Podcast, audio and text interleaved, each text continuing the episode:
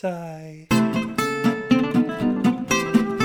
Hello, my substantial bouillabaisses. This is your Forking Campbell's chunky host, Matthew Sanborn Smith, and his pretty heavy pea soup podcast, Beware the Hairy Mango. Today's story is all about helping those who don't want your help. If Jimmy Cagney could have helped by ascending into the afterlife as a pack of wet wipes, heaven might have finally had some angels with slightly less dirty faces.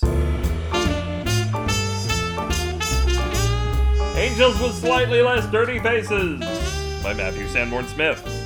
Chick wanted to serve mankind, that's all. He'd spent his life so far feeding hobos, washing hobos, and giving enemas to hobos. Okay, he really seemed to be into hobos now that I re examine the evidence. Nevertheless, he was serving. One night he had a nightmare in which everyone told him he had something on the corner of his mouth. After wiping, he discovered it was a live puppy. Worse yet, that puppy had a subpoena from a group of hobos who refused to admit their bowel movements had never been smoother. He woke in a cold sweat and immediately wiped his mouth. To his horror, Chick wiped off a hobo who had only been looking for a warm, wet place to sleep. Now, not only had he murdered a fellow human being, and not only was that human being a member of his favorite socioeconomic group, but Chick had hobo juice all over his pajama sleeve. He went a little crazy after that. Chick's public service took a new tack. He covered his entire body in paper napkins and ran through the streets, wiping the mouths of everyone he passed. His arm napkins got filthy really fast, and Chick was forced to get other parts of his body up to people's mouths. He kicked faces left and right, threw his torso at unsuspecting citizens, and barely escaped arrest after grinding his thickly napkined groin into the face of the winner of the town's pie eating contest. What seemed like a legitimate good deed fell apart under close scrutiny when it was determined the gentleman had won the pie eating contest contest back in 1956. Chick was a soggy, disgusting mess, covered in everything you could ever imagine a person having near their mouth, including one mustache and quite a bit of blood from its former owner.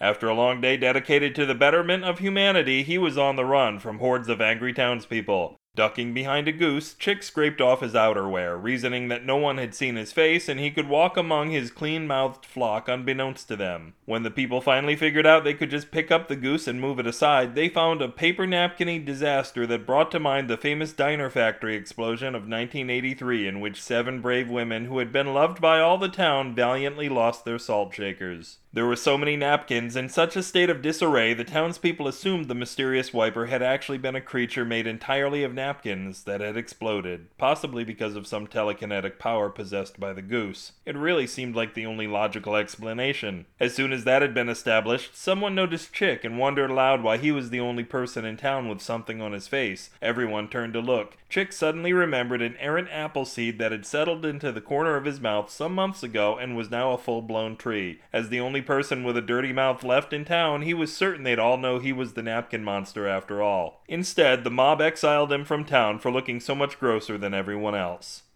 But not before picking all the apples from his face tree.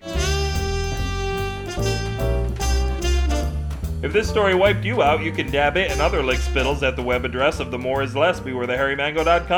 Convulse gracefully in the comments for this post or Rick email me and we won't lose that number or that email address at matthew at or go fake cheese crazy live in Velveeta Loca at at gmail.com. Whenever we're downing our fourth Al nightcaps, the SF and SF signal stands for Shmoo Factory, a side business which regularly turns out big globs of living white goo. Oh wait, those aren't schmoos. Can we edit this? Follow me at twitter.com slash upwithgravity, or follow someone else at twitter.com slash upwithgravity if you think you're capable of pulling that off. I changed my mind. Don't pull that off. I may need that part later. BewareTheHairyMango.tumblr.com is a controversial place to be because the .com stands for communist. I like it because I do love to commune with nature. That's what I tell the police anyway when they ask why I spend such a weirdly large amount of time hanging out with a mango. You know what? I spend money. Therefore, you should give me some. Do it through the donate button just because I'm a rock star sustainable energy scientist with one degree in good lovin' and 350 more in the oven, a bat winged pug, a hat made of spaghetti, and a pathological penchant for lying. Except for the spending money part. Help me out. This podcast explodes shamelessly and rains down upon and into several thousand open mouthed onlookers as the taste sensation that's hosing down the nation. And if there was a better way to describe it, I probably wouldn't utilize that way. So there might be, and you'll never know, because you don't care that much, and I don't blame you. So the only blame should fall upon the meaty bovine shoulders of the Creative Commons Attribution Non Commercial Alike 4.0 International License. Until the judge accepts your argument that all the nights you wait at restaurants should count as time served, this will be the least dangerous game. Matthew Sanborn Smith reminding you to remind me that a chicken sandwich often means something besides me and Bob double teaming live poultry. Good night. Email address at Matthew at matthewwhippeywheretheharrymango.com or go fake crazy cheese living. No. Fuck.